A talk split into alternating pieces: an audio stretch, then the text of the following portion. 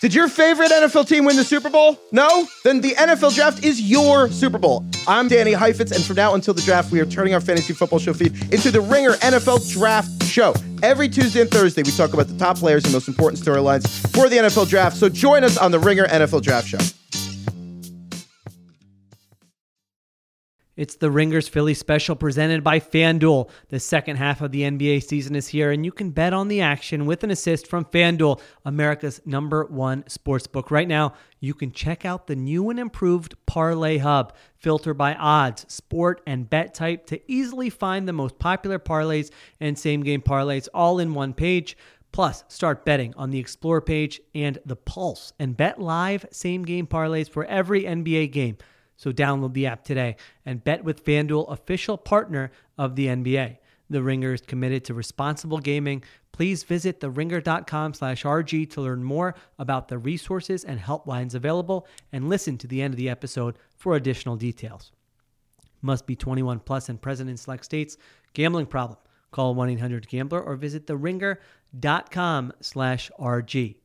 This episode is brought to you by Empower. You got money questions like can I retire early? What are my best savings options? Can I afford to pay for my kids' education?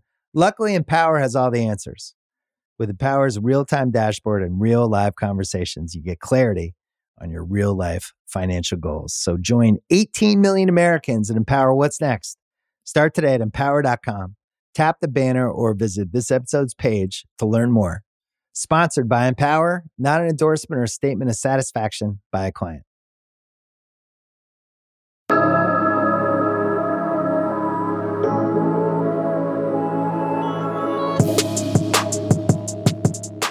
Welcome to another episode of the Ringers Philly Special. Sheil Kapadia joined by Ben Solak, ace producer Cliff Augustin.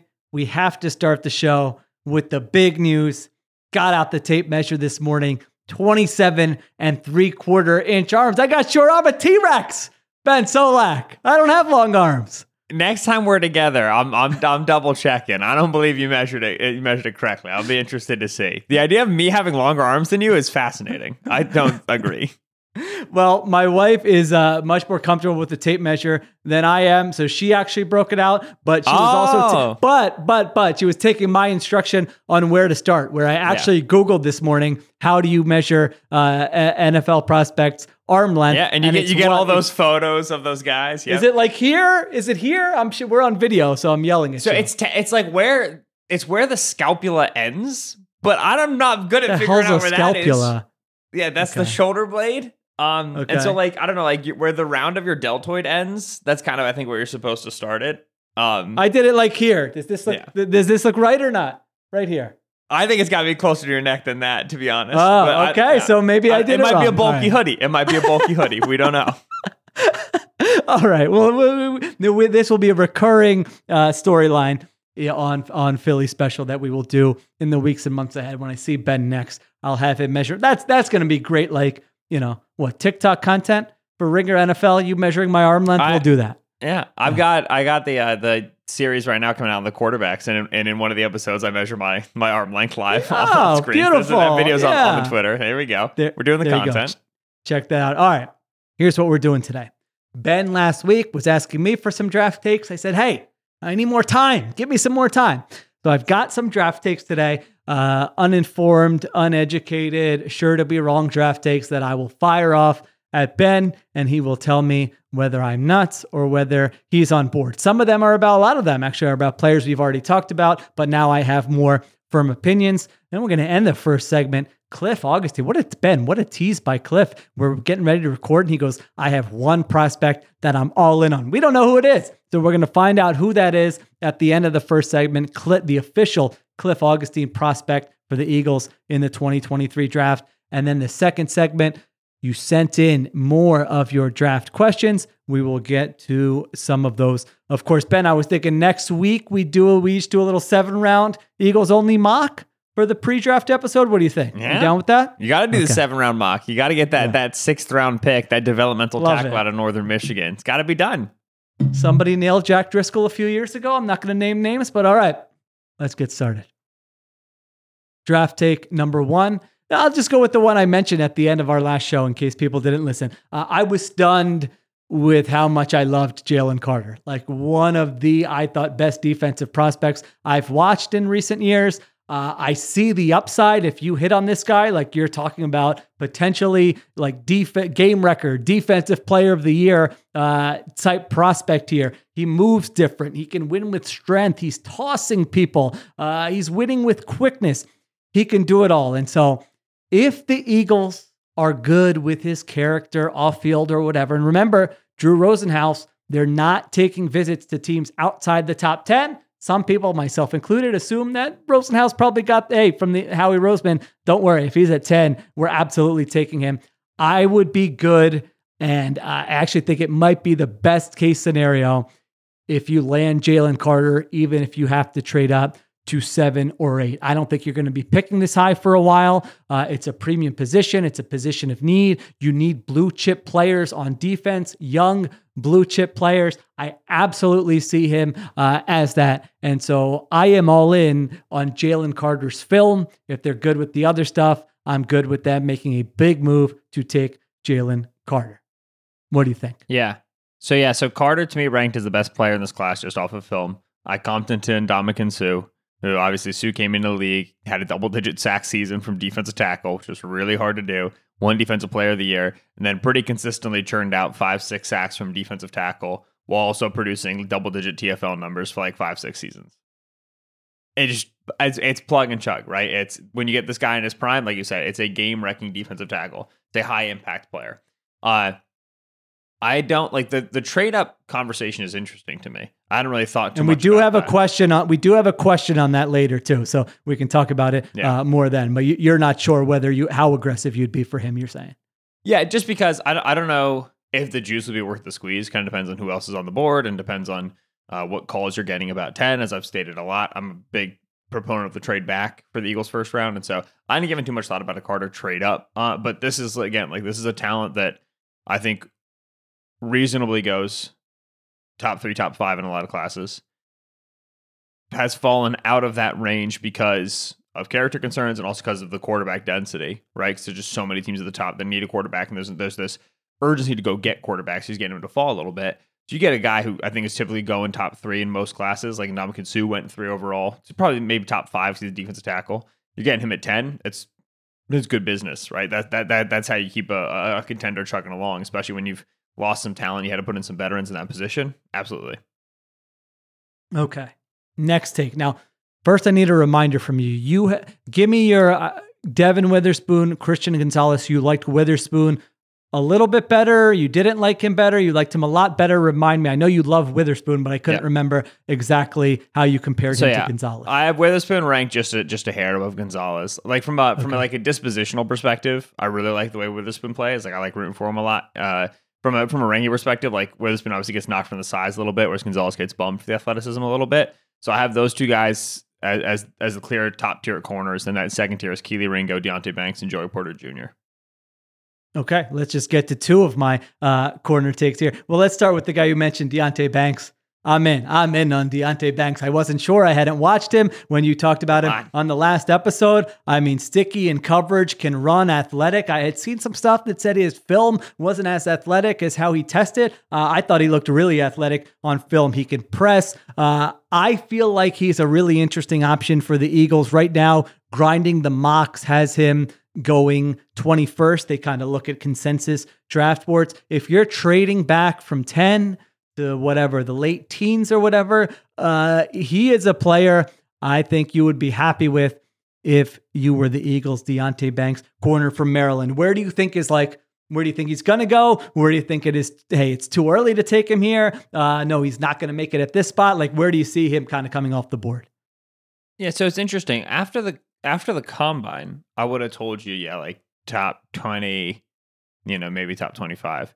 He visited the Bills today. He's visited the Saints. He's visited the Vikings. He's visited the Giants. He's visited the Eagles.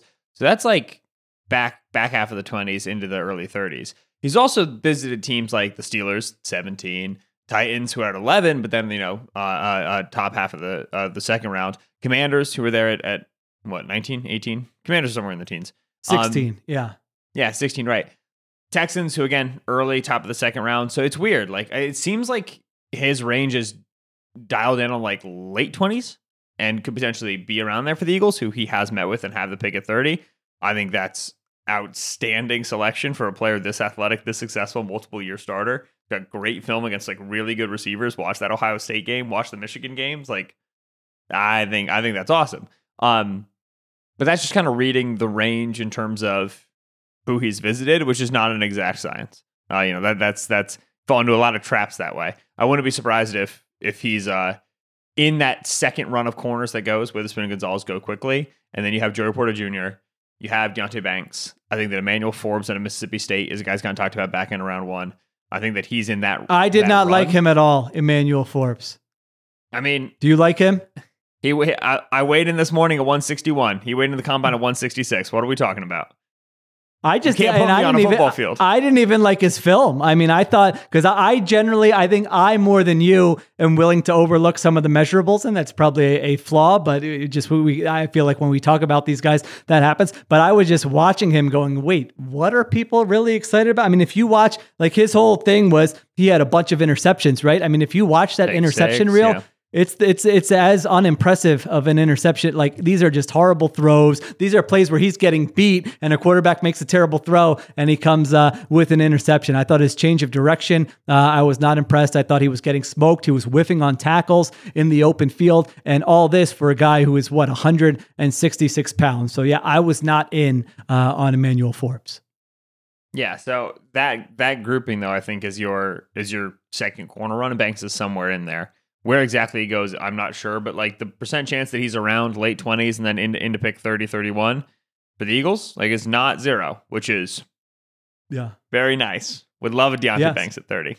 So, so it could be a 30. It could be a trade up a little from 30. It could be a trade back from 10. But I thought he was an interesting player. Uh, I saw Gonzalez and Witherspoon a little different than you. I liked Gonzalez uh, a good amount better than Witherspoon. I just felt like Gonzalez just, I can throw him out there at corner. If it's third and six and I need to play man coverage, I feel good about it. I thought he was unafraid. His athleticism shows up. I didn't see him in the targets I watched uh, get beat deep at all. Everything he gave up was a slant. I think he gave up one fade for a touchdown that was like a contested catch. Uh, I don't think yep. people. Yeah, I don't think people are going to run past him. Um, I just felt really good about Gonzalez. I think he would be an absolute fine pick at number 10. You get him, you can play him at corner for a while. He's got all the tools, he can get better. Uh, I love the Witherspoon play personality like everyone else. I mean, Sheldon Brown like violence from this guy.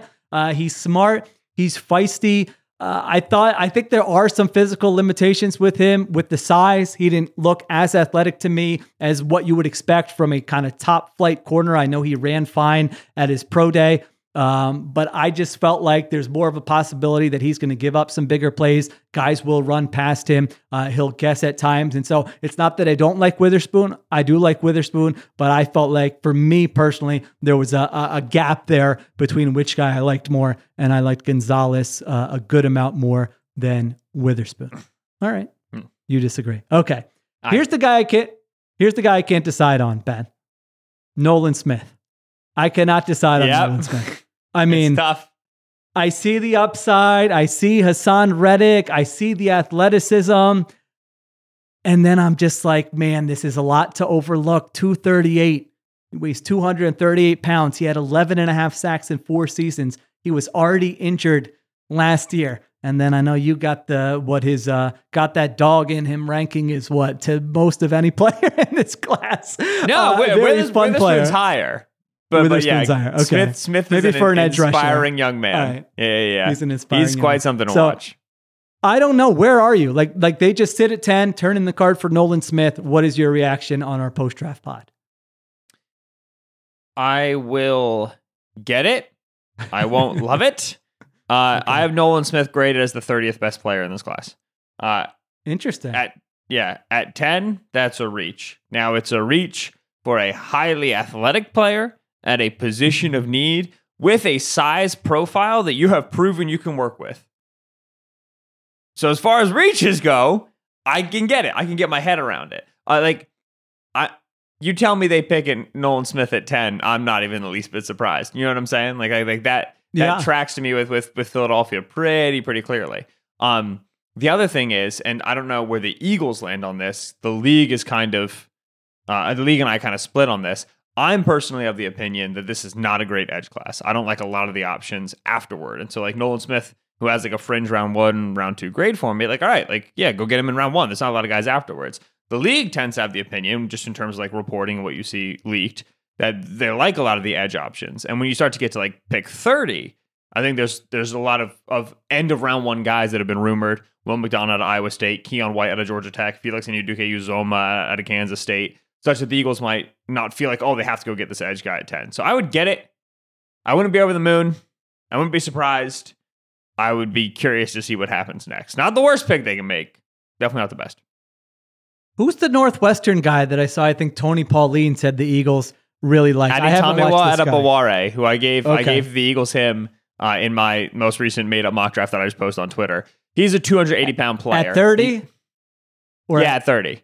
At Yeah, 30. he- okay, go ahead. He's 280 pounds. He split time at edge and at defensive tackle for Northwestern. He can be a nice player in some of these underfronts that Desai's going to run, where he plays, like I always say, on the inside shoulder of the tackle. So not really like a true edge, kind of like playing a defensive tackle position, but really wide. He's nice for that role. I can see them really liking him there. He's a great athlete. They're going to love him for that. In terms of actual talent, I've got some questions, but you know, we we we'll work on that. We can develop the young man. It's okay.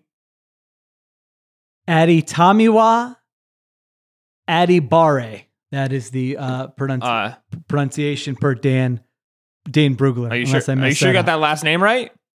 How did you say it? I thought it was Bare. I thought it was Adi Boware because it's B O W A. I know he has literally in capital letters B A R. There is a W in the actual name though, so I don't know. Blame uh, Oh. Dane, who only put in about 17 million hours of work on the uh, wonderful beast. If I got been- his name uh, wrong, I've been saying uh, Adetomiwa Adebaware with my chest on a lot of podcasts. I've been you asked I asked asked my wife. I've been walking around the house muttering Adetomiwa Adebaware, Adetomiwa Adebaware, Felix and Uduke Uzoma. So if I got this wrong this whole time, I'm gonna be devastated. First of all, your poor wife. No one should have to live with someone doing that uh, around the house. I don't say that. weeks. No, no, no. She's usually not here. Okay. She's at work or something. Okay, there you go. Uh, wow, ran 4 4 282 and ran 449 uh, at the combine. Uh, let's see, five sack, ooh, 12 and a half sacks in 33 games. I don't love that, but again, I, I have not done work uh, on this guy, but I have his, seen his name getting a little bit of buzz. All right. I wanted to come. I really wanted to take the opposite side of you on Kalijah Kancey because he's generally my type of player. Uh, but I, I wish I were more more blown away with what I saw from Kalijah Kancey. I was not, I, and I'm Yeah. and I do have the questions about whether what he did well in college will translate to the NFL. He can only win with quickness. And for those who, who are not draft next, this is a defensive tackle from Pitt who's six foot, 281 with short arms. Uh, his just film wasn't as impressive as I was expecting. Like, is he going to be able to blow by NFL caliber guards on a consistent basis and rush the passer? Uh, I was unsure. So it's not that I hate him or think he stinks. I just think like if the, if the size is a big outlier like that, I want to be able to watch him and be like, who I don't care about the size. This guy can play, and I couldn't quite get there with uh, with Kalijah Kancey, the defensive. Yeah. People like like there's always like, oh, if you watch like his best film is so good. And I'm always like, I can't find that much of his best film, man. Like I find it Yeah, find that's it- how I kind of felt. I thought I was going to be like, oh, baby. Because again, that is my kind of player, undersized defensive tackle who's just smoking people and making plays in the backfield. But I'm like, eh, you know, okay, kind of, but not. Uh, I couldn't get there completely, even though the numbers are good and he's a great athlete. All right. Do you want to guess who my favorite running back for day two is? Uh, we don't we don't talk running backs too much. And No, so I we really don't. Yeah, I don't- and I don't know me- that I okay, have a wait, type. Wait, wait, wait. Okay. Uh, tell me some running back prospects you've liked in recent years. This is good. This is like the newlywed Oh, man, game. I don't know. I would have to. I would have to like look. I like. I. I'm not like you. I don't have like this encyclopedic library. I can't even remember Okay, okay, running back okay. prospect. You like un- you like undersized players and you like guys with juice. I know this. And so guys with guess- juice is probably one. Yeah, I like. I like Yeah. a tackle breaker. I need explosive plays from the running back. Uh, those are probably you know the the Okay. only things that I really stand by. I have my guess. Okay, who do you got? Devon Achane out of Texas A&M. no, it is? Tyjae Spears. Oh, I love. Tyjae. I didn't think you cut that deep. Oh, I should have known. I was talking with Coach Flynn about Tyjae a few weeks ago. I should have known he put he he made sure you watch some Tyjae film. Oh, he's so Uh, good.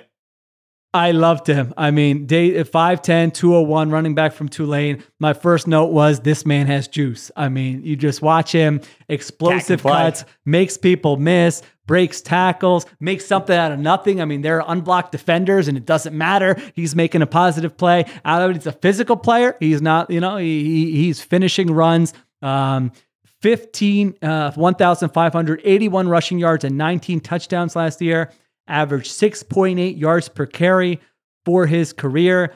Dane Brugler had him third round, 73rd overall. Eagles pick what, 62nd in the second round? Man, you plug him into that backfield. I would be very, very, very excited about watching Tyjae Spears on film for this team next year. How do you rank now? You got what? Achane, you got Charbonnet. Here, let me look. You got uh, Tank Bigsby, you got Spears. Uh, how did you kind of how do you kind of see that group? Like who who would you love to see the Eagles land uh, on day two of the draft if if they take a running back, which I, I think there's a pretty good chance they are going to take a running Yeah. back.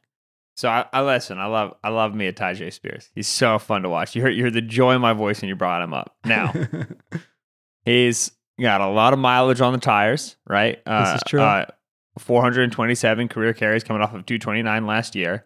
He had a major knee injury in college, and from what I understand, he also had a major knee injury in high school. And accordingly, he's got injury red flags with teams. And so I've got him ranked just below Charbonnet. I've got him ranked like top 70, top 75 player.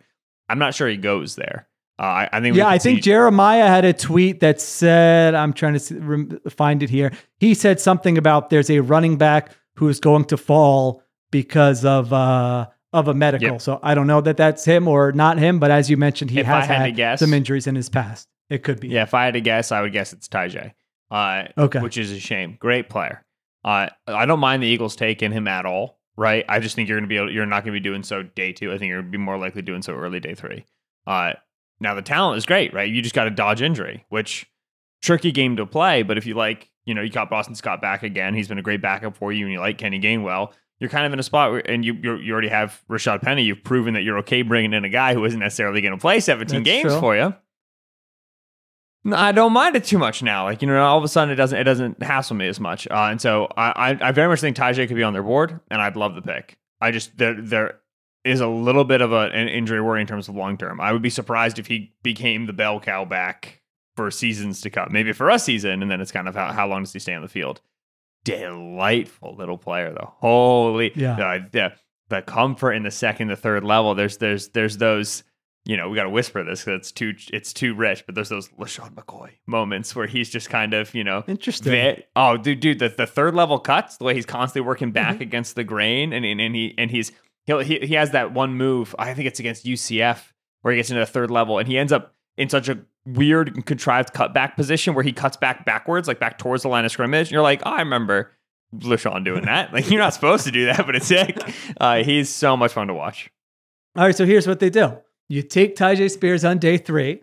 You choose either him or Rashad Penny to start the season. The other guy literally does not take a carry unless the first guy gets injured. If you get to the playoffs, you have both of them. Otherwise, you cover yourself that way. I mean, eh, it sounds like a good plan to me, Howie. I'm uh, sold. You're well. You're welcome for that. All right, who are which of those other running backs uh, do you like other than Tyjae Spears? Yeah, Spears so I- on I've- two? I have Achane and Charbonnet both ranked above uh, uh, Spears. Charbonnet only slightly. Achane by a little bit. Achane's got gas, man. I mean, he's he, he this is like a an all state sprinter in high school. This is a guy who you know people thought was going to run the four threes, potentially push for the record. Like A, a Shane's a, a, a walk-in home run. And then he's weirdly good between the tackles, right? He's he's much better tackle breaker and tempo in the tackles and running running among the trees than you would expect for a player of that profile. And so he's got the look of a complete back. It's just usually you don't see guys coming in his size actually be bell cow players. You have to be a little bit bigger. Um, but in terms of like if you're if again you're just trying to add speed, add a danger threat, add add a, a potential return threat too. Like Achane's a great pick. Charbonnet's a lot of fun. And then uh, I like Eric Gray out of Oklahoma quite a bit as well, who's a very highly ranked recruit. Was at Tennessee for a while, transferred to Oklahoma. Great stop start ability, uh, a great size, excellent build, has pass catching chops. Like he's a very good rotational back. Okay. There you go. I, I didn't love a Charbonnet. I thought he was okay. Uh, if you're talking about my type, uh, he was not exactly my type. But listen, I, he could be the offensive rookie of the year next year. What do I know? I sat down and watched film with him for one day. All right. My day three wide receiver. Now, I haven't watched all the day three wide receivers, but this was a player that I really liked. Actually, no, not day three. This, this is a day two, I think, uh, player. Do you, do you have a guess? Do you want to guess? Day two Everybody, wide receiver. the the player du jour right now, the player that everybody's excited about. oh, is this going to be me?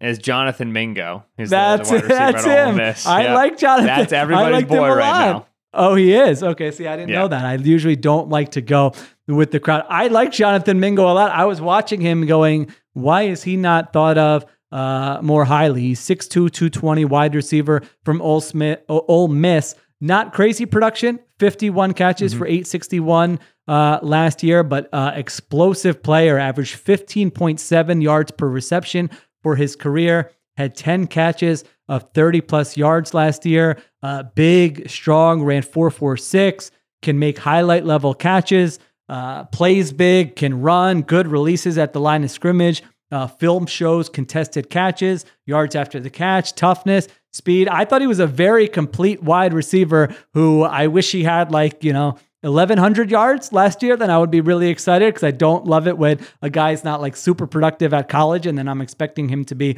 super productive uh, in the NFL. But I did like his film uh, quite a bit. You, your, your facial expressions tell me you're not quite as high on a Jonathan Mingo. I think he's a jag. I think I think he's he's here's a actually that's like a little bit unfair. He uh I think he's a jag in a regular class. In this class, which has no big receivers, he's kind of not a jag because Okay. there's only like three guys who are large and he's one of them. And so I, I understand a little bit of a premium, a little bit of bump of a bump there.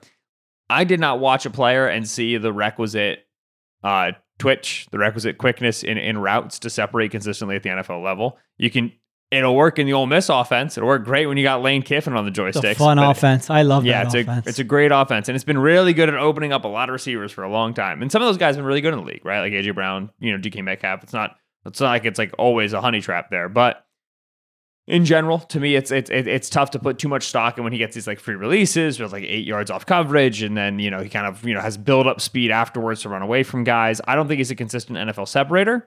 And accordingly, now we're working with a guy who's just like a going to be a contested catch player on the outside.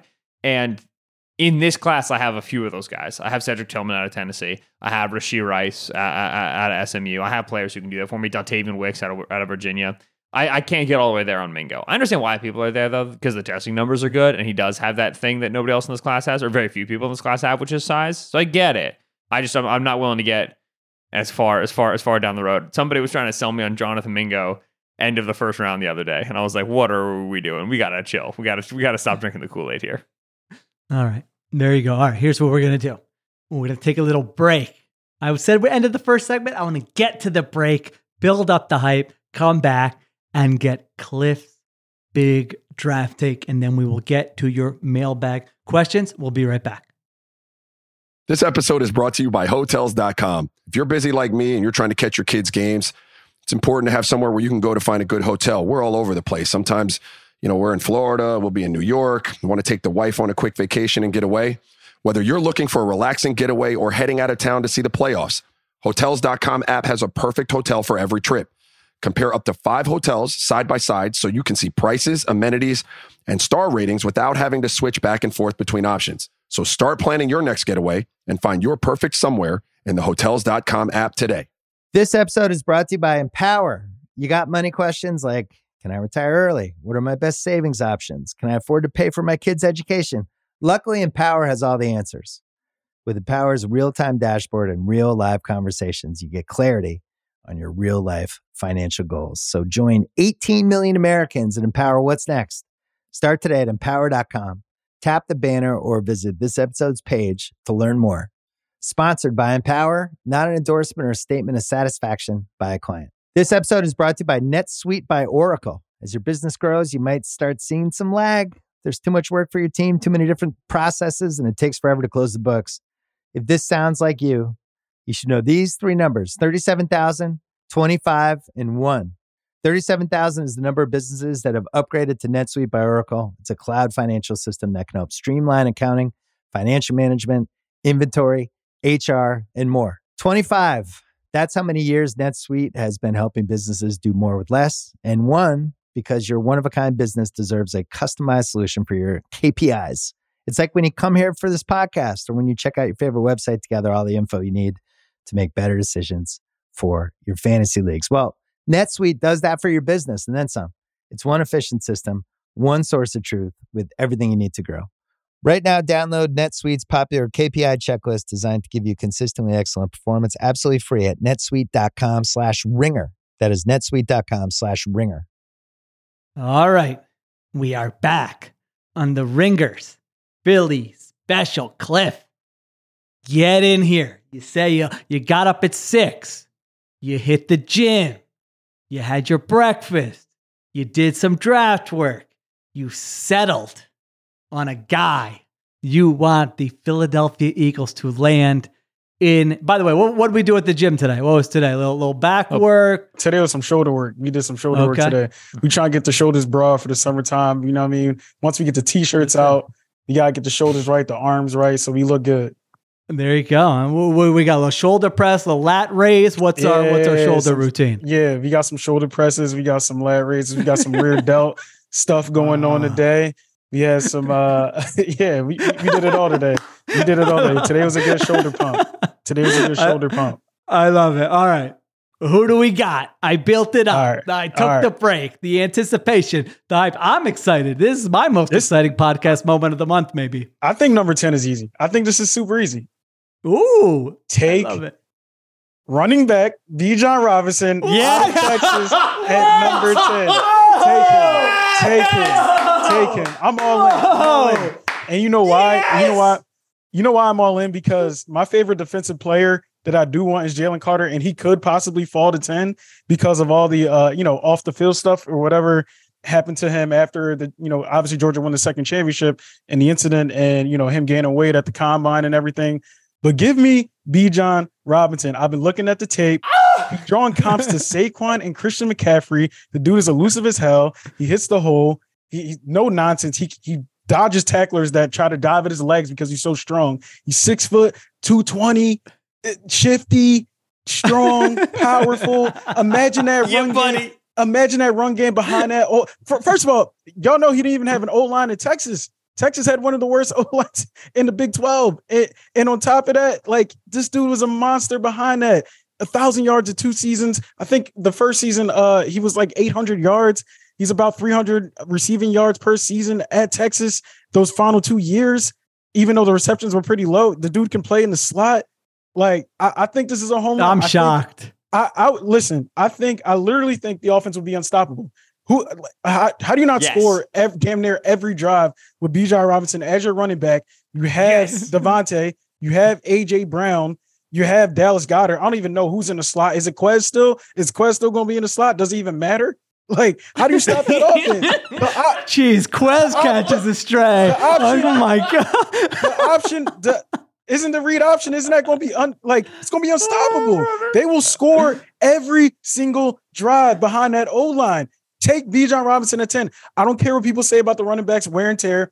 I don't care about, oh, you know, you know, the first round pick number 10 running back. Like, how long do they last? They're going to get hurt. Bro, anyone can get hurt. An O lineman can tear his ACL by getting undercut by somebody. Jalen Carter can do a weird move and end up like Chase Young. Like, it, it, it doesn't matter. Anyone can get hurt. Take Bijan Robinson at 10. Howie, if you're listening, please get Bijan to Philly.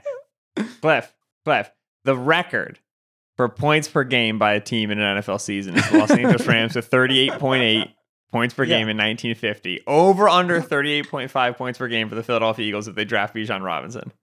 Under I, 38 points. That's a that's a lot of points. Cliff was like, Cliff was like, let's be reasonable. Let's Yeah, be reasonable. yeah. Under Think about that. 38.8. Averaging, averaging 38 per game in the NFL is crazy. Like I, even with how high powered the offenses are and how much the game is tailored to the offense, I mean, damn, 30. How much, Ben, do you know off the top how much the Eagles averaged last year with Miles Sanders? Probably like just a skosh under 30. Like yeah, like I, I just, I mean, I think that's very hard to do, but I feel like you would get an a thousand yard rusher immediately with Bijan. He probably gets about 200 receiving yards, give or take. He's somewhat decent at blocking. They said he has to work on it, but look, if you're drawing comps to Saquon and Christian McCaffrey, like tied into one, give me that guy. He ran a 4 4 40. The dude is solid. He's great, shifty. Like, give me him. I want him all day. I think the offense would be- 28.1 was the answer. Yeah, like- Bijan would just have to add 10 points per game. right, right. That's He no has 10 problem. he has 10 points of reduction to the offense. Like the offense will be the defense will never be on the field. The offense will be unstoppable. You wouldn't need to draft, you know, another linebacker or whatever. We can hold out on the later in that 30 pick to get a safety. Hopefully Brian Branch is there. Take Bijan at 10, please. Take him at 10. Amazing. I thought you were going to go Jalen Carter Christian Gonzalez. I thought I, I the like both of them. I do like Yeah. both of them though. Yeah. I, I do like Yeah. Christian Gonzalez's size for a DB. And I do like, I mean, Jalen, like Ben said, Jalen Carter had the best film of anyone, you know, in this draft class.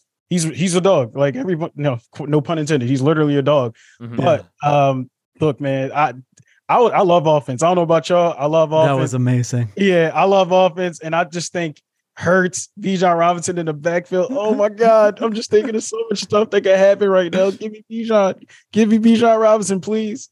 I love it. We've we've had our we've Ben and I have shared our Bijan takes on for like three previous pods in a row, so we don't need to get into the whole discussion here. But uh, I hear the excitement in your voice, uh, the fun, especially what would be most fun for 2023. Man, I would love to be sitting here every Thursday 10 talking about what Bijan Robinson uh, did on film here. I would not personally do that because of because of the discussions uh, we've had previously, but I understand why people would, why Cliff, others would want him would Can want I to ask do Ben that. a question real quick? Of the, Yeah. the player count for Bijan, is Saquon and Christian McCaffrey accurate?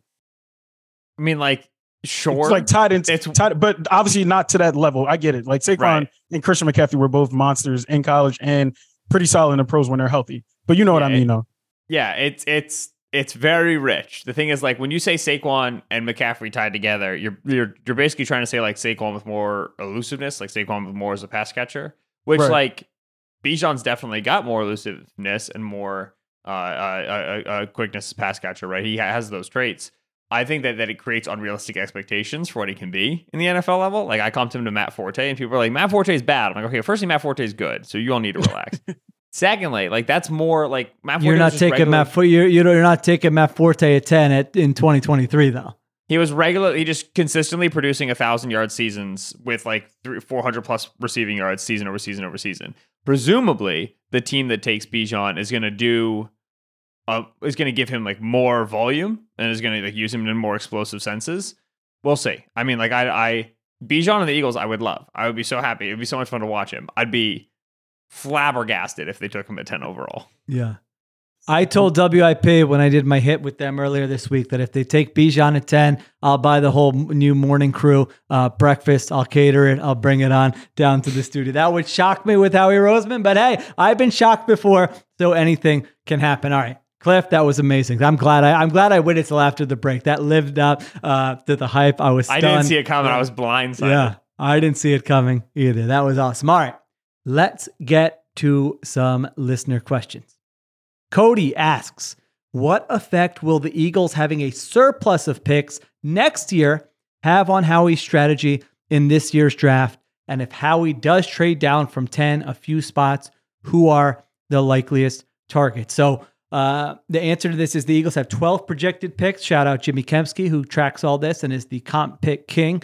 Uh, Eagles have 12 projected picks in 2024, including five in the first three rounds. They've got a second rounder from the Saints and a comp pick in the third. So, how does it affect this year's draft? I mean, if they want to be aggressive, they can dip into the 2024 pool if they want to. If they want to make a move at really any point in the draft and say, hey, we will give you this 2024 pick, we want to move here, uh, they are able to do that. So I think that's the the short answer of it. Uh, the second part of this was interesting, Ben. Who do you think they trade down from 10? He says a few spots. So let's say they go no lower than they're that fifth, no lower than like 15 to 17, no lower than 17. Who are some of the players you could see them trading back for, picking up some additional draft capital, and then ending up with player X in that range of the first round? Yeah, to me, small trade back is like they're trying to hit an edge rusher that they don't want to spend 10 on. Nolan Smith is an example. Myles Murphy out of Clemson is an example. Uh, Lucas Van Ness out of Iowa, if that's his range. Van Ness's range is really hard to figure out right now. I think you were a little too hard on Lucas, Lucas, where do you have him ranked? 400? Where do you have Lucas Van Ness ranked? Let me find him real quick. Everybody loves your reaction to Lucas Van Ness. I thought, now I'm not like in love with Lucas Van Ness, but uh, certainly has the NFL body. I have him has 66. 66. Okay, he's got power. He's got. I mean, he's mostly intrigued me as an interior pass rusher. Like I'm not telling you he's Michael Bennett, but like a Michael Bennett esque role where if you need like a big D end who can then slide inside as an interior pass rusher in passing downs, uh, I could see him being that. So uh, I actually think he has probably a little more uh, more upside than we probably gave him credit for when we talked about him previously. I mean, all, all the, just the size That was me. you the size the speed the agility uh the size again i'm not telling you i want them to take him at number 10 but i thought uh you know he, he can knock o lineman over with his strength he had interior pass rush the long arm was his go-to move maybe his only move as you alluded to uh in our uh, in our previous pod but uh I didn't think he like I, I could see him. I could see teams saying, "All right, this is a first round prospect who we like with with some upside." But you're not there. So, it. like, I mean, so like, are you going to take him at 10? No, I would I would not No. want to take him at 10. Would you rather, would you like to take him at 30? Uh yeah, I would yeah, I, 30 I think I would be perfectly fine taking him at So 30. I can't I can't remember if I said this on that show precisely. Eagles take Van Ness at 30. I'm not oh, I'm not like losing it. You know what I'm saying? Okay. Like, I, I I to me, I don't particularly love the the player's profile. And I think there's other guys in this class who have similar like, you know, big size and they could be, you know, like outside rushers. Like I'd rather take a Adebawore, right? Aditomi Adebawore, just because I think that there's more athletically there than there is with, with Van Ness. But like I'm not gonna be crazy about it. That's the thing, is like it's not a very good class. I think like like I watched Van Ness's film because Van Ness was getting ranked top 10 by guys like in January. And I watched it and I was like, what are we talking about? Having like, you know, like like eh, having him at, at like, you know, okay, premium position, good athlete, young guy, ton of developmental potential at the end of the first round. Like that's pretty standard operating procedure, especially not a great class. So that that to me is not not not a bridge too far. Okay, there you go. All right. I interrupted you. You were talking about trade back prospects. You said Nolan Yeah. Smith uh and, and who else is in that group for you and sort of the the teens there if they move back a little Yeah. bit. So I said if they if they move back, I would guess it's for an edge. Smith, Murphy, Van Ness, some of the names that I dropped there. They could be trying to get to the top of that corner run, like I said, right? And they could be looking to make a Joey Porter Jr. pick, making a Deonte Banks pick, taking a, a corner in that range. I, I think if they're trading back, they're not getting offensive line. Every in, in in sports betting markets right now, like you go check FanDuel, every single offensive lineman is taking money to the over, which is not how But offensive line bet- or to the aren't under. these to the under, betting me. markets always wrong though? This far out of the draft, like does, don't we learn that every year, or am I wrong about that? N- no, I feel like we learn that. No, okay. so. Like in in a market as large as the draft, with as as as many different outcomes, overall, the draft market will have some spaces in which they are egregiously wrong. Right, like there will always be some instances like like at this time. You know, like like two weeks before the draft last year, Travon Walker was like plus four hundred to be the first overall pick, right? And like that was completely wrong, and it, it got sportsbooks absolutely hammered, and they have posted far fewer draft props this year than they did last year because they got hammered last year. Whatever. In general, though, like a good barometer for what's being leaked out of the league is how how these lines move, right? So so like Paris Johnson has been getting the offensive tackle of Ohio State has been getting money to the under to him like you know being drafted earlier than expected. Same is true of Peter Skoronski out of Northwestern. Same is true of Broderick Jones who a couple weeks ago got money to the under. Right, like you've just seen a lot of guys get bet down at offensive tackle, which implies that that the league is going to take these guys earlier than we think. Could Skoronski still end up going over his final draft odds on FanDuel? Yes, but I don't think that means the market was wrong. I think it means that the market tried to get to a, a, a point of correction, and then inevitably over under nine and a half. He's either going to be over or under. Like you know, it's it's um.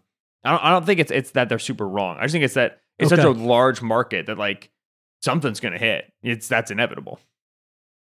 Yeah, I think you're right. I almost feel like a team that would trade up to 10 for them, as I've talked about before, would probably want to do so for one of those offensive tackles, unless a quarterback slips uh, or something. So, yeah, Nolan Smith was the guy I wrote down that I feel like if they if they trade back and they feel like a guy might still be there in the teens, uh, he would be a guy I would, you know, I would potentially think who would be on their radar. All right. Sumit asks, I says, I see three players I would consider likely to play more than 60% of the snaps for the Eagles next year. Jalen Carter, Bijan Robinson, and Brian Branch. Oh, that's those are those are Cliff's three guys there. Are there any other players you and Ben would consider likely to make an immediate impact? Uh, what do you think? Well, uh, there's this question that's big among Eagles fans right now in the market about like balancing a guy who's going to be able to help you right away win a Super Bowl in 2023 when you're one of the what two or three favorites in the NFC versus just taking a play player for the long term. So, who are are there more guys who you think could help you right away in 2023 than the three he mentions: Jalen Carter, Yeah. Bijan Robinson, and Brian Ban- Branch?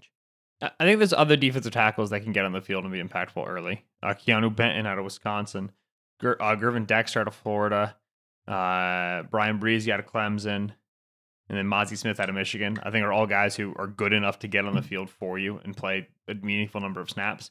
I would say in the event that the Eagles take an early linebacker, which we don't talk about a lot, but like I think Drew Sanders out of Arkansas is a great pick at 30.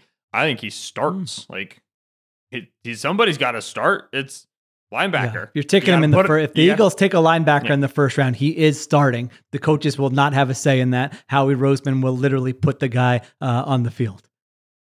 yeah so to me like there's there's that aspect of things uh are the Eagles going to take a linebacker that early? I don't know, but like No. they could very reasonably take a linebacker second round, early third round, and have that guy then contribute. So, I- like I said, I like a Drew Sanders out of Arkansas. Not a huge Jack Campbell out of Iowa fan. Trent Simpson out of Clemson is fine. Uh, Daiyan Henley out of Washington State is interesting. Henry To'oTo'o out of Alabama cannot play. Noah Sewell out of Oregon cannot play. This has been the linebacker class with Ben. Thanks for tuning in. Uh, so we'll see. I think any one of those guys can get on the field and can be impactful. And then the other thing is just if you're, you're at your five skill positions, if you have running back and then Dallas Goedert, AJ Brown, DeVonta Smith, and X, there's still a chance that they draft X early enough and he's good enough that he gets on the field. Not guaranteed that that's the case. We talked about this a lot, I want to say, on a previous show.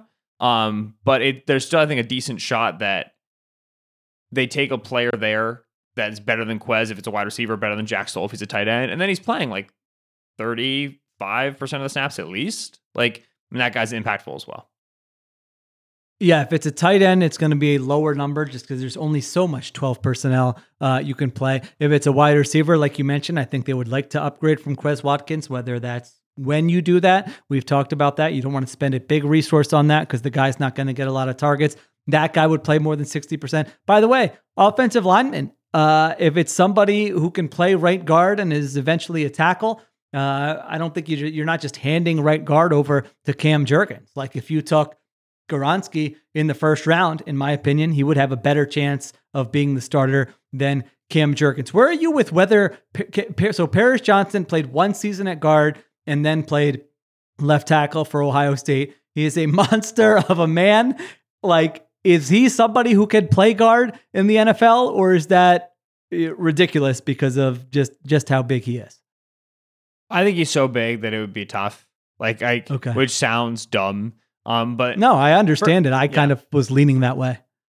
Yeah, you're just not getting your money's worth for his length if you put him on the inside. Number one, and then number two is, uh, you know, I, he's not.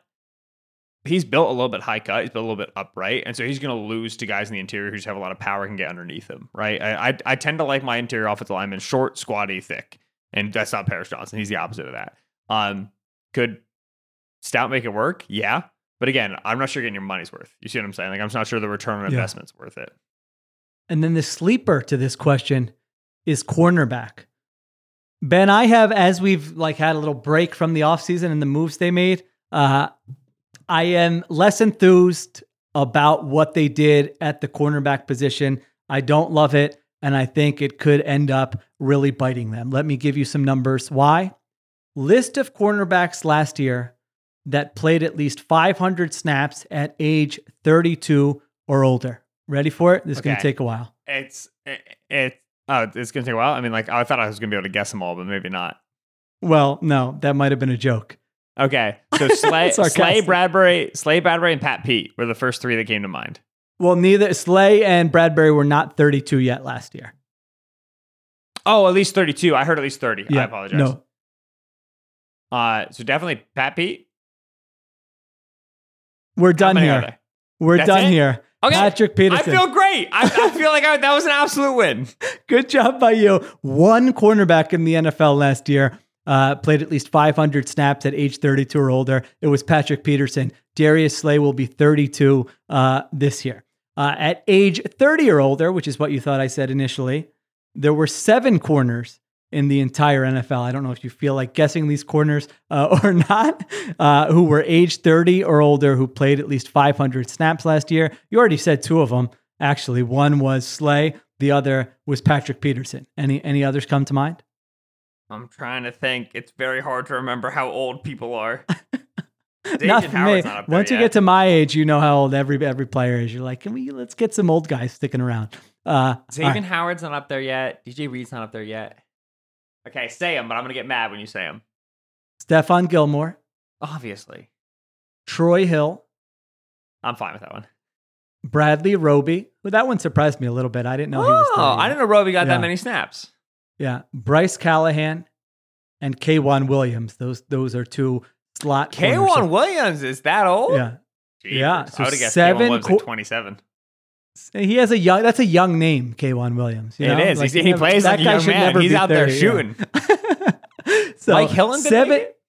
seven corners in the entire NFL, age 30 or older, played 500 snaps last year. So just Mike Hilton likely- is younger than K'Waun Williams. This is unbelievable. We're breaking ground here. This is only something uh, nerds like us would even be having a discussion about. I don't think that discussion has literally been had anywhere else in the world until just now. So, Avonte Maddox, by the way, has missed 15 games the last three years. So, the point is, cornerback is a position where guys fall off quickly, where guys get injured quickly. And I feel like if I'm looking at what could kind of doom the Eagles, not doom the Eagles because they're still going to be really good, but a problem area for them in 2023, I could see it being cornerback. So if you draft someone like a Christian Gonzalez, like there's probably, you know, you look at it and say, wait, he's the fourth corner. Why are you using the 10th pick on a fourth corner? Like he's probably going to get on the field in some capacity uh, as a rookie. And obviously, it's a long term need. So I just wanted to include corner in that discussion. All right. Ethan asks if we go offensive tackle at 10, who would you prefer? Am I off base by being underwhelmed by the top of the class? I assume he means Paris Johnson and Peter Skoronski there. He says, where I'd want to take a swing on Broderick Jones's potential with the faith of Stoutland. Where are you on those three players? Paris Johnson, tackle Ohio State, Broderick Jones, tackle from Georgia, Peter mm-hmm. Skoronski, Skoronski, tackle slash guard slash maybe center from Northwestern. How do you feel about those three players? With you with on a little Paris Johnson skepticism. I have him. He's my offensive tackle four. I just think that there's some there's some balance concerns. You know, there's some Wow. uh uh you know he lost to Van Ness. Uh, he lost to another guy whose name I'm forgetting at this time out of Michigan, Mike Morris. Uh, so he had he had a, yeah against NFL players. I think he had some issues. You know, uh, anchoring against power and such. Still first round player, but like a little bit like Evan Neal reminiscent, right? And you saw Neal kind of struggle a little bit this this rookie year for the Giants. Skoronski's the man. You're crazy. Uh, Skoronski's awesome. His film is so good. Wait, I love why are you death. saying me? I'm just telling you who the three tackles were. I, didn't give any of my I'm, opinions. talk- I'm talking. I'm talking to the asker. I'm talking to the question. Oh, the guy, Ethan. Yeah. Ethan. That's Ethan. direct, Ethan, you're, you're, towards you. you're outside your melon. All right, you're off the reservation. It, Skoronski's awesome. To be No. clear, to be clear, he didn't name names. He said he's underwhelmed by the top of the class. So I'm Mm-hmm. putting Skoronski words in his mouth. Yeah, and then Broderick Jones. I fully get where where Ethan's at on Broderick Jones. For my comp for Broderick Jones, I wrote down Terron Armstead parentheses too rich of a comp. Sorry, end parentheses because like you watch him, you're like, oh, this guy's an elite tackle. His movement skills are amazing. He's got so much power. He's just not there yet. So who am I supposed to comp him to? But it like a, a Broderick Jones hit is going to be a really, really good player for a while. He's, I think, of the tackles, I would say he's probably highest ceiling, which is kind of a dumb thing to say about tackles. Um, but he's got he's got really, really nice movement skills, very, very good potential. Um, so I, I, I, I'm very tempted by Broderick Jones as well. I take Skoronski before him, and then I take Darnell Wright, the tackle out of Tennessee, before him because he's awesome too. Um, but altogether, great top of the tackle class. The second and third tier of tackles, man, sucks. Like it, this is Oh, not a good tackle class outside of the top. You get to you get past Dawand Jones out of Ohio State, Anton Harrison out of Oklahoma, both whom I think could be first rounders, and then Matthew Bergeron out of Syracuse. Once you get past them, it's it's wasteland, man. I mean, it's it's slim pickings. And so if the Eagles want to go developmental tackle, this might be a hard class to do it because there's just so few guys that are worthy of that swing late. Yeah, I, I do not grind the film on the offensive lineman. My opinions are based on uh, research and listening to the people who know. You're missing you're missing things. out on some good film. Love some off the tackle I- film. I think these are all good prospects. I mean, Paris jo- Johnson, six foot six, three thirteen, crazy long arms, uh, twenty six straight starts the last two seasons, was durable. Thirteen starts at right guard, thirteen at left tackle. Allowed two sacks in the last two seasons on over nine hundred snaps. Penalized just once last year. Said to be a high character prospect. Like if Paris Johnson's there at ten and they don't move back and they don't you know see something, uh, I could see them just sitting there and taking Paris Johnson Jr. Uh, Broderick Jones, you mentioned six foot five, three eleven, long arms. Uh, he's more of an athlete, excellent athlete, like you said. The the highlight blocks, devastating run blocker on the move. Did not give up a sack last year. Zero holding penalties and one false start in his career per Dane Brugler. I think he fits the bill of a guy who's going to certainly go middle of the first round. And then Skoronski. Now, with Skoronski, he's six foot four, 313 with 32 and a quarter inch arms. He started every game in college at left tackle, 33 starts at left tackle. NFL. Are you playing him at left tackle? Is he guard only for you? Because I think that is like a huge question. If you're a team like the Eagles and you're at 10 and you're like, we love Skoronski, the player, but where, you know, where can he play for us? You have to debate guard versus uh, having that upside to play tackle if someone gets injured. So where are you with Skoronski and where he plays in the NFL? It's the classic try him at tackle, see what happens. We've got to kick him to guard. We'll kick him to guard. Uh, I think that players have gotten better and better and better at working at offensive tackle with lesser and lesser, lesser uh, length. That's I also, agree. yeah, that's also a function of the fact that edge rusher is getting smaller, right? Like Nolan Smith plays on the edge. Edges are just not as big as they were previously, which means they're not as long as they were previously, which means you don't need your tackles to be as long as you did previously to handle the edges of that era. Also, he's just good. Just watch him play. I I I, like Skoronski as a left tackle. I like him as a, as a as a right tackle. I like him as a what's more tackle than tackle. I'm fine with him. And then if okay, if it really doesn't work, if he's struggling with length the NFL level, kick him into guard. And he gets like Lance Zierlein's come from is Zack Martin. So if you got to kick him to guard, there's a chance you got a really good guard. I mean, that's that's a hefty comp for an interior player. Uh, Skoronski's film is is is clean as a whistle, man. I think he's great. Okay, so if Skoronski's there at 10 and the Eagles take Skoronski, is that a great pick? Are you in on that? Because I don't think we've talked They- about that scenario. Yeah. I think if they do, and there's been a lot of connections to that in the rumor mill, uh, uh, offensive line has become a favorite for the Eagles' first drafted position on FanDuel. I don't know if it currently is. I know it was a few days ago. Uh, so there's a lot of there's a lot of gas for Philly and, and Skoronski. I think it, they got a great player in the building, and I like the pick for that reason. I'm curious how he's getting on the field. And when I pick a player at 10, I like for him to be on the field. Uh, I would imagine that they're considering him a, an immediate left guard player with the potential to kick out to tackle uh, uh, whenever Lane retires or if they have injuries or whatever. It's a solid plan. I, I like it. I, w- I, I think that, that that's that's legitimate if they feel good about that guard to tackle transition. Which again, like when we talk about it in a vacuum, like okay, like, that can be challenging for guys. Move to the inside. That's the thing. We talk about it in the context of Jeff Stoutland. Yeah, we get it done. it feels feels like it's achievable. I agree. Yeah. I think right Yeah, I now, mean- like if you if you if you took me into the future and you said the Eagles make the pick at ten, who do they take? I would say Peter Skoronski. But Mm. like that's that's like twenty percent. and then it's like 19% Jalen Yeah, I Carter, know, and it's it's like 18% Christian Gonzalez. It is an extremely challenging top five and top 10 to figure out this year. So I would, I would, if I had to pick a name, water gun to my head, I'm picking Skoronski. I would like to be known it's eight days out. I would not like to pick a name at this time. I would not even like to pick a they stay or trade back at this time. I got nothing. Yeah, I was initially like eh, on Skoronski, and then I, the more I thought about it, I'm with you. If you have a conversation with Stoutland and he says, "No, don't," if this guy, if we need him to play tackle, he's going to be a really good tackle for us.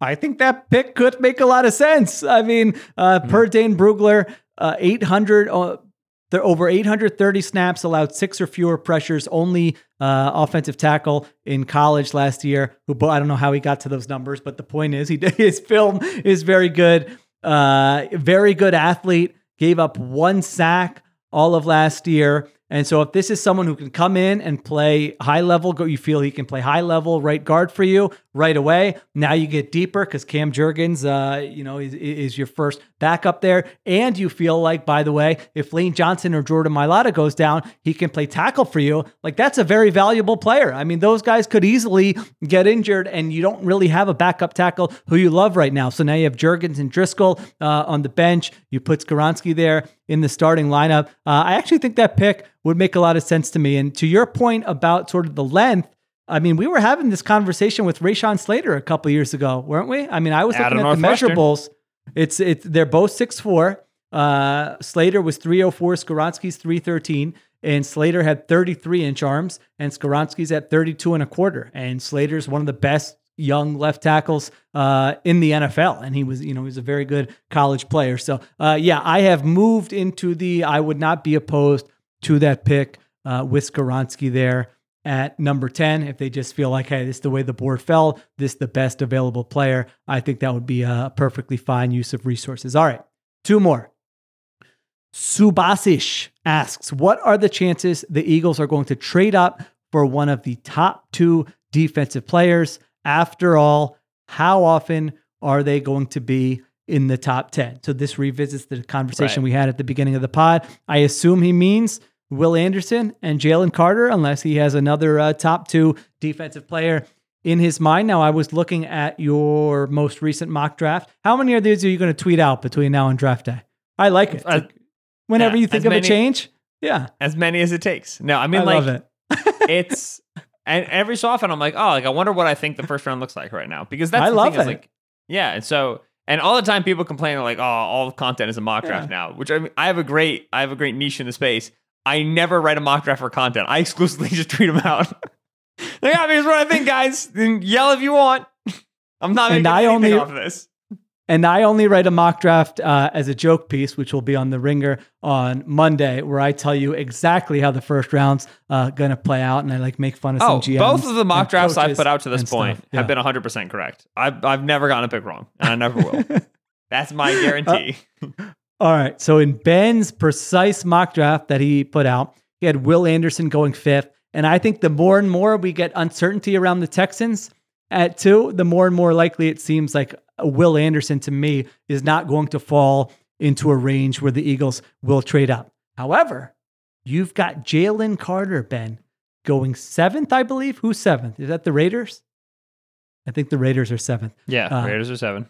I think if Jalen Carter gets to seven, Eagles are really going to be calling up uh, what's his name, Ziegler, McDaniels, whoever, uh, Mark Davis, Dave. whoever's run, running that place. I don't know, and they're going to be really aggressive to try to move up. Uh, so I don't know what the chances are, but I think that's the range you're looking at. If Jalen Carter is there at seven ish, I think that's where the Eagles say, "Hey, let's go up and get him. We can we can you know trade out of thirty if we need additional picks in this draft."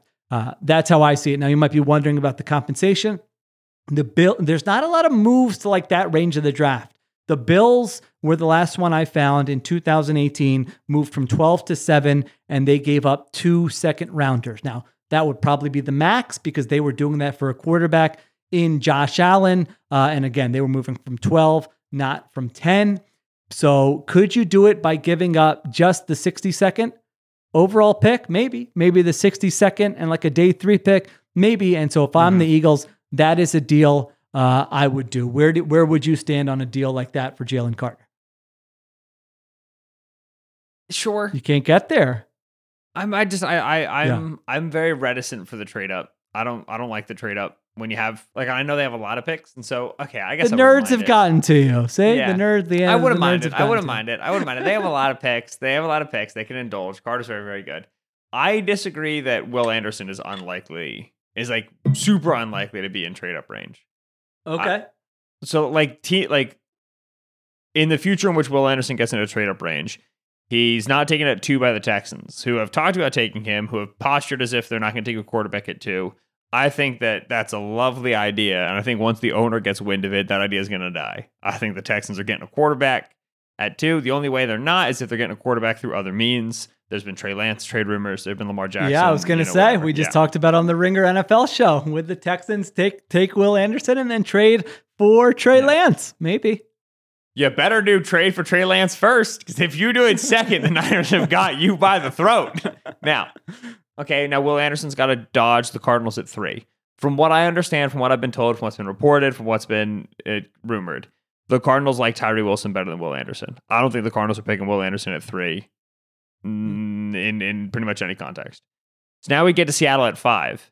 This is the one where it's tricky. This is I think I think Will Anderson uh, gets past two. and I think he gets past three. It's worth noting at this time Will Anderson's over under is at three and a half. So if you're doing the math, you can figure out what Ben has bet on. Seattle at five. Seattle's in the best spot in the history of the NFL draft. In 100 drafts, Seattle's at five with the potential of like Anthony Richardson, Will Anderson, and Jalen Carter, which is like the one of the greatest developmental prospects uh, of all time at quarterback. Plus, their two biggest needs, defensive tackle and edge rusher, two like elite talents. They're in an amazing spot. I don't know who they take. Uh, I got no no clue on Seattle right now.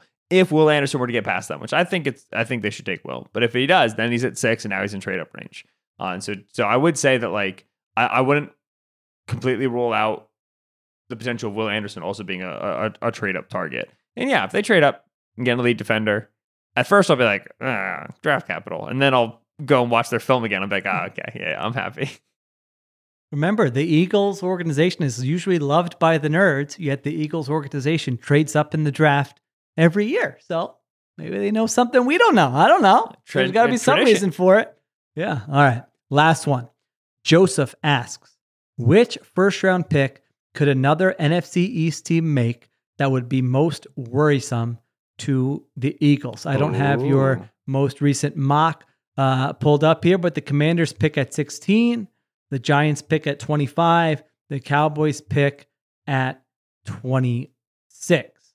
Uh, I feel like the Commanders, if they get like, I, I first of all, I don't think any of them would be. I wouldn't describe it as worrisome. But if the Commanders get Bijan Robinson at 16, and like you have to play him twice a year, and you wanted Bijan Robinson, and you ended up picking a uh, an offensive lineman who's not on the field or something, uh, that might annoy you a little bit. But I don't think that would be the end of the world. I thought maybe uh, Jaxon Smith-Njigba to the Cowboys at 26 would at least give them another pass catcher where they become even harder to defend. And Dak Prescott carved you up last year. Nolan Smith, maybe uh, to the Cowboys if he hits. And now all of a sudden they got Nolan Smith, Micah Parsons, DeMarcus Lawrence. Uh, that could be interesting. Deonte Banks to the Cowboys if he ends up hitting and being a very good player. Again, I wouldn't describe any of those as worrisome, but I think those are some situations where those pla those teams could get good players. Who did I miss? What what what, what do you think when you get this question?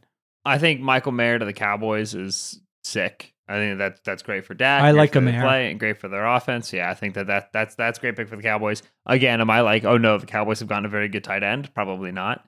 Like if what in the world in which Washington gets a really good quarterback, I've said I like them as a Lamar team. You know, they're a trade up for the fourth guy, maybe. I think that's like, you know, there's a solid offense outside of the quarterback position, and then defensively, they've had teeth for the last couple of years. Like, it's still the Commanders, so like, but I, I would say like them getting a yeah. a quarterback is going to make you reevaluate a little bit.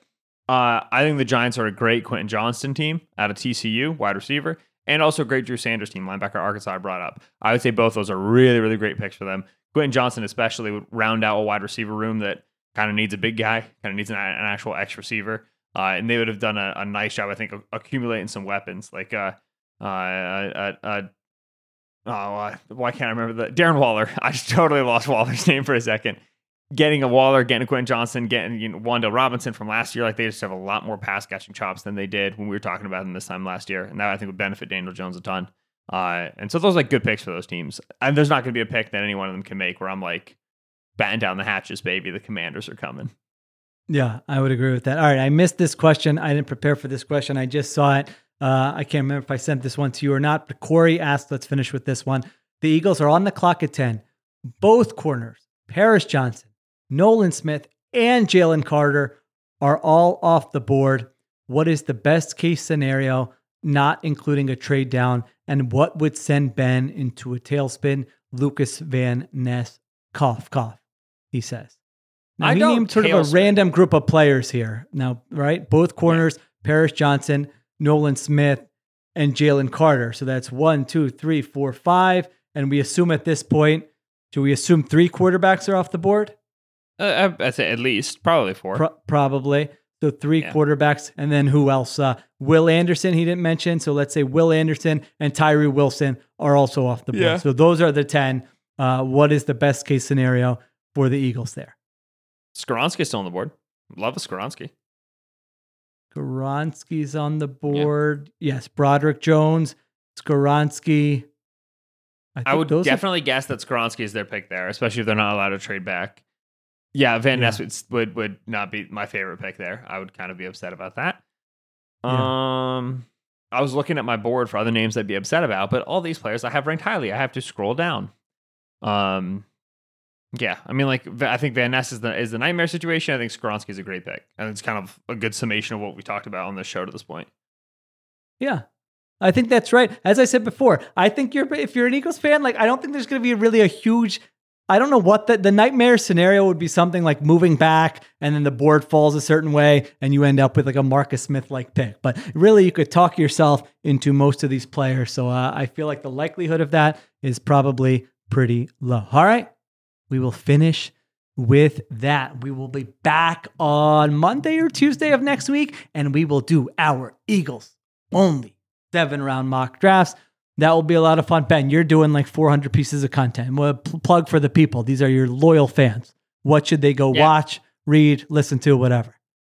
NFL draft at NFLDraft.theringer.com is where the draft guide is. Uh, you can find my quarterback charting. Uh, there you can also find my my video breakdowns of the quarterbacks, big long scouting reports. Those are in the guide. Those are also uh, on the Ringer's YouTube channel. So just go to the YouTube, search the Ringer. You'll be able to find us. Um, do this podcast, do the Ringer NFL Draft Show. You should listen to the Ringer NFL Draft Show. We're about to have the Take Purge, the greatest episode in podcasting history, where for an hour you're allowed to say any take you want. You can't be held accountable for it. Delightful, delightful content. And then yeah, and then we'll be doing um be on FanDuel TV uh, the week coming up to the draft. Uh, so you can catch that on wherever TV you watch. And then the draft will happen, and then you won't hear from me for a month, and it'll be great. On Monday, we'll do extra point taken. I think we'll do what three three predictions each of us have for Yes, the draft. Ringer we NFL will show, go right. on the record there on the Ringer NFL feed. So we'll do that. All right. Thank you to Ben Solak. Thank you to Cliff Augustin. Best part of the show was him shocking us with Bijan Robinson being his boy. I'll be back tomorrow night doing the Sixers post game pod with Raheem Palmer after game three. We'll get those reviews in. Don't forget about the reviews. I haven't badgered you in a while. Get those reviews oh, in. Oh Rate, yeah, it's review, been a hot second since subscribe. we had a Badger. Yeah. Unsubscribe, all that stuff. All right. Thanks to Ben. Thanks to Cliff. We'll talk to you soon on the Ringers Philly special.